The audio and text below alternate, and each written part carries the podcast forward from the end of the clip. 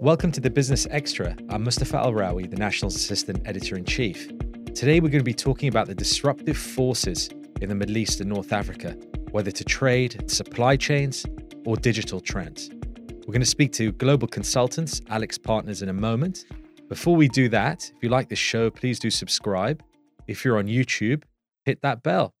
Well, as I mentioned, we're talking about disruption, and in particular, the global consultants, AlixPartners, have put together a disruption index.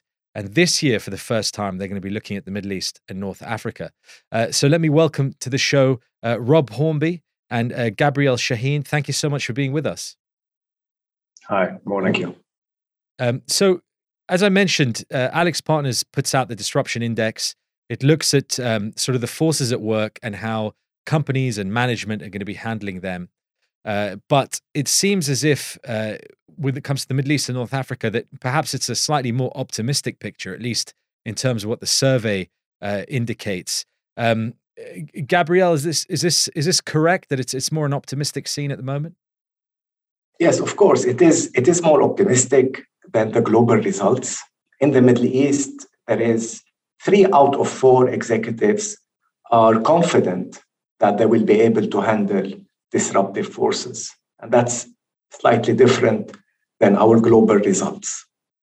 And this reflects the optimism of not only the government in, in the Middle East, but also the various private sector companies. The priority is, or the focus is, how to prioritize these disruptive forces, mostly around supply chain, workforce, and digitization. I mean, Rob, uh, you you kind of cover the the the re, you know the the wider region, the E M E A uh, for AlixPartners. Um, you know, what's your perspective here in, in terms of, of the the findings, but also, you know, why is why is a consultant like yours looking at these disruptive forces in the first place? Let me start with the second point. So, AlixPartners is a consultancy, but with a bit of a twist.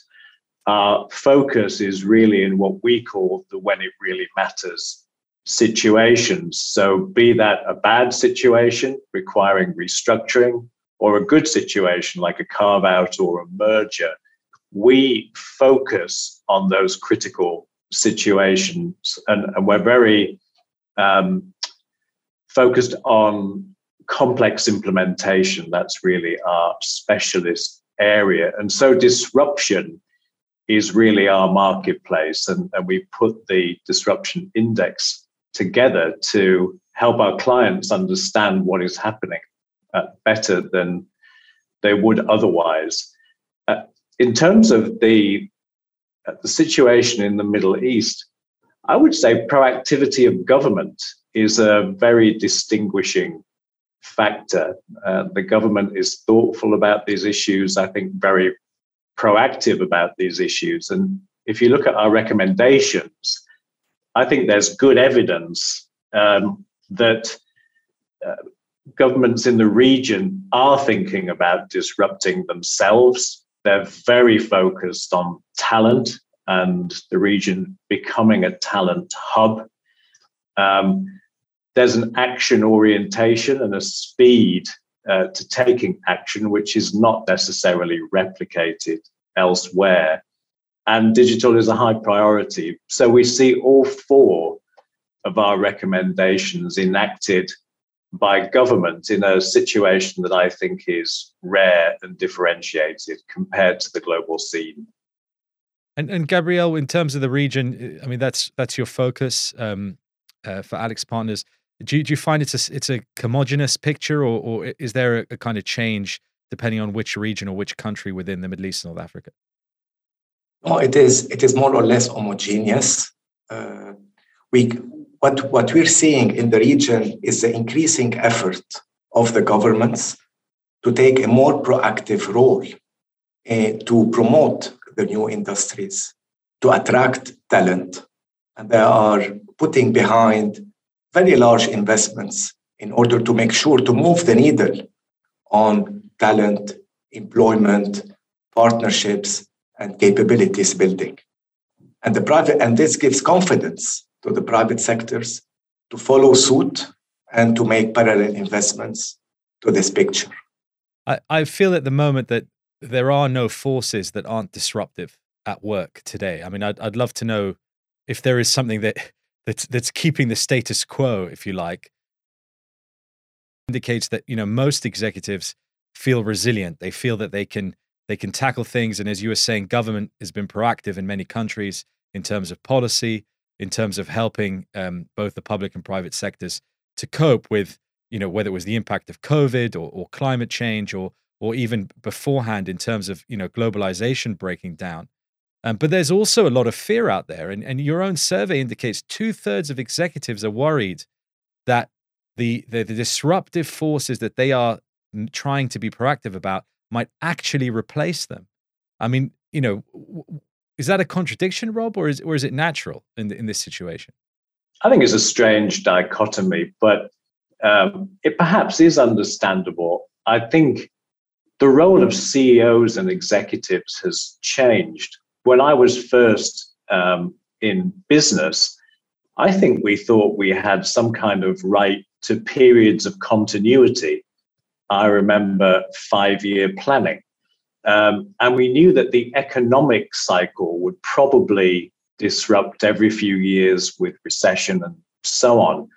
Uh, what's happened is governments have generally got better at handling the economic cycle, although, of course, I speak as someone from the U K where it doesn't quite look that way this morning.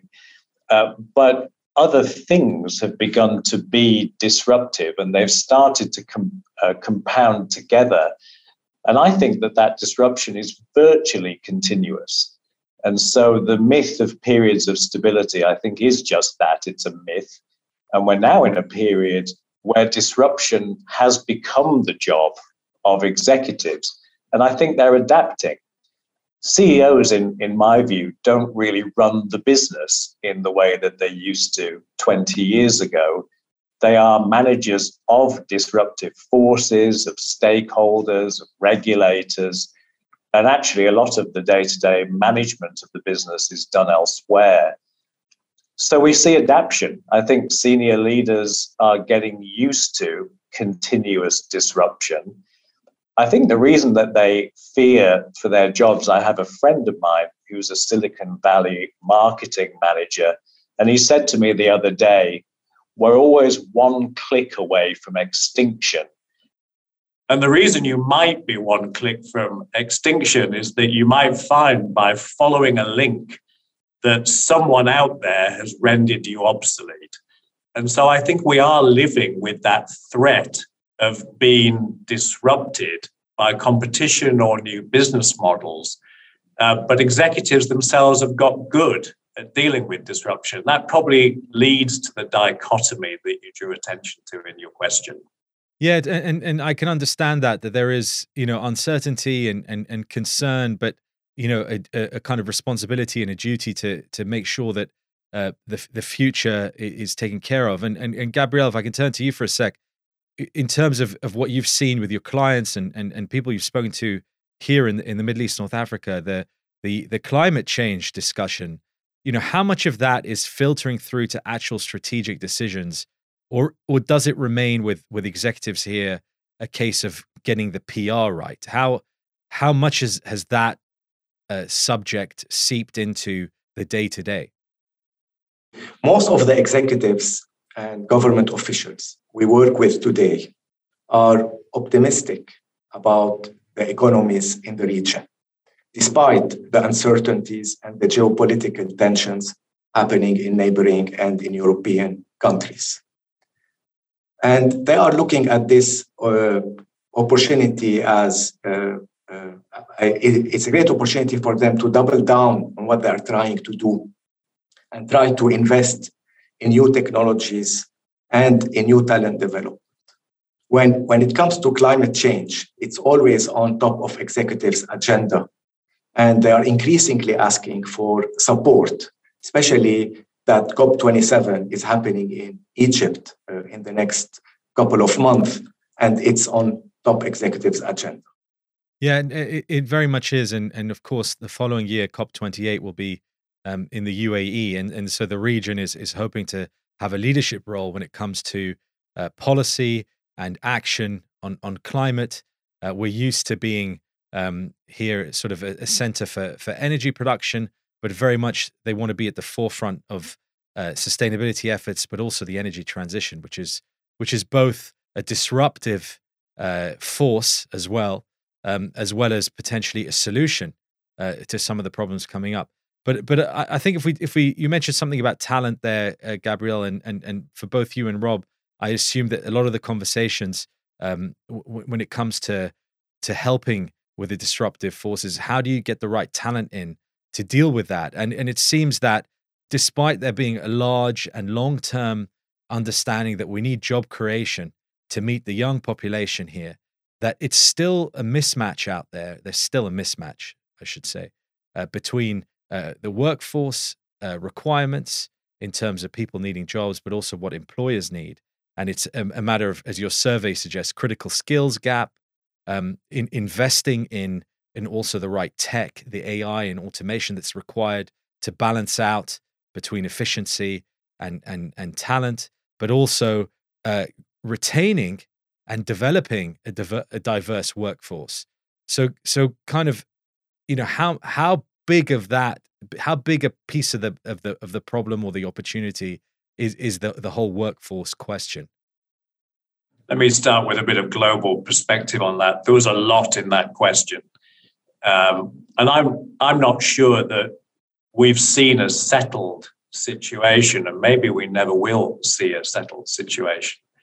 A headhunter friend of mine called me the other day, and he said, "We've been saying for years that there's a war for talent because it's good for our business, but now there really is." And we've seen these extraordinary um, heated markets for talent, people being offered um, new roles literally in the first call. Um, I don't think that's actually good for anyone in the long term, but it's been a feature of our recent past. I think the more disruptive forces are the deeper and longer term ones. You mentioned skills. That's a big challenge. I think our education systems are not producing um, the people with the skills that we need, and there's adaptation to be done there. I think employers need more involvement in shaping some of those courses that people go on. Uh, automation and robotics has been touted as a huge disruptive force for a long time. It's been more gradual, I think, than people predicted, but it is taking hold slowly. Um, and we have to accept that the generations that have come up behind people like me don't want the same things uh, that I did when I entered the employment market. They're very concerned about values and ethical issues. They want some balance in their lives. Uh, they're more multifaceted, and who are we to criticize them? And so I think employers are having to adapt as well to a different set of expectations. And that will take time.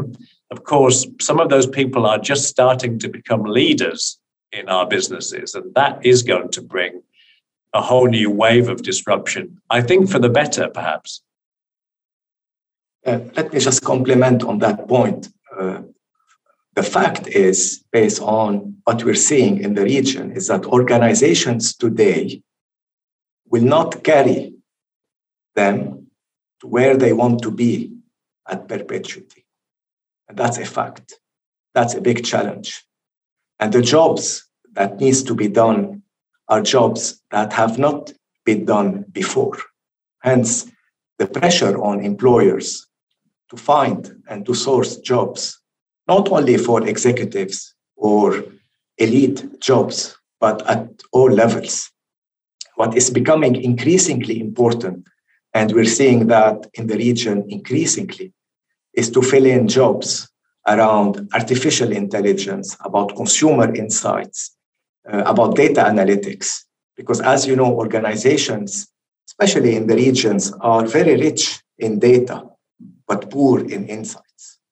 I, I hear what you what you're saying, um, both of you, Rob and, and Gabrielle, in terms of, of of where we're at. I, I find there's there's a heavy irony here, because over the past decade, um, people were encouraged to to start up companies and disrupt, right? Get out there and disrupt, solve problems, um, you know, ma- you know, shake things up, and it kind of became a kind of you know a badge of honor if you were out there disrupting. And now, um, you know, the disruptive forces are bigger than everybody. You know, it's even, it's even, I mean, while big tech might have been disrupting, now I think they're even being buffeted by by some of the forces at play at the moment. And so, you know, is there a sense that that we that we don't have control? And do you think that um, we will ever get back to that point where we feel we have control, whether it's, you know, in terms of, as you mentioned earlier, Rob, five-year cycles or, or whatnot? Or is this essentially, to, to to use a cliche, the new normal now? We have to just get used to it. Well, I think the new normal is that there is no normal. And of course, that is a cliche. I happen to think it's true. I don't think we will uh, ever be in control in the sense that you might have been intimating, uh, because technological developments are too rapid. I think geopolitical issues are unpredictable. We've certainly seen that in twenty twenty-two. And I suspect that this kind of dynamic is here to stay.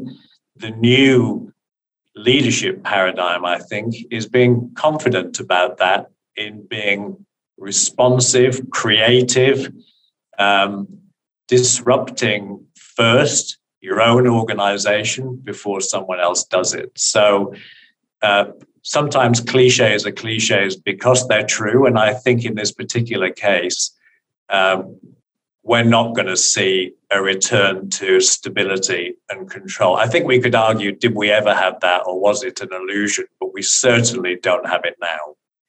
Just to build on that point, people we work with, executives and government officials, start to realize that wait and see is, is not an option anymore. And we often, at AlixPartners, because we are uh, we come in in situational analysis, they, they ask us to start. So the important thing is to start small and scale up. A plan, a decent plan with execution is much better than a perfect plan with pure execution capabilities. And we're seeing more, more and more that our clients are inviting us to start a transformation journey where the scope is not clear, but we adapt, we show quick wins, and this is how the shareholders get more comfort about the journey. Could I just add something to that? Um, I'm a technologist uh, by background, and the fact that we now have a digital person leading the EMEA region is probably uh, some kind of indication of disruption in itself. But there's a finding in our survey about how poor digital transformation is in the execution stage. That's a really big issue. And Gabby was just talking about something very important there, which is start small, get it right, and then scale. What we see too much of is grand plans uh, that end up in uh, extremely expensive places, uh, very rarely meeting the original objectives. And I read a book in the nineteen eighties that had the wisest saying, I think, that I've ever read, which is, if you don't know what you're doing, don't do it on a large scale. And I think there's something to learn there in the digital arena. Pick something really important to the business, solve it on a small scale, and when it's working, scale it up. And if we saw more of that, I think we would see a different picture of executional success. Rob Hornby, Gabrielle Shaheen from AlixPartners, thank you so much for being with us. Thank you for having us. Pleasure. That's all we've got time for today. Uh, all that remains to thank our production team and you all for being with us. Do join us again next time.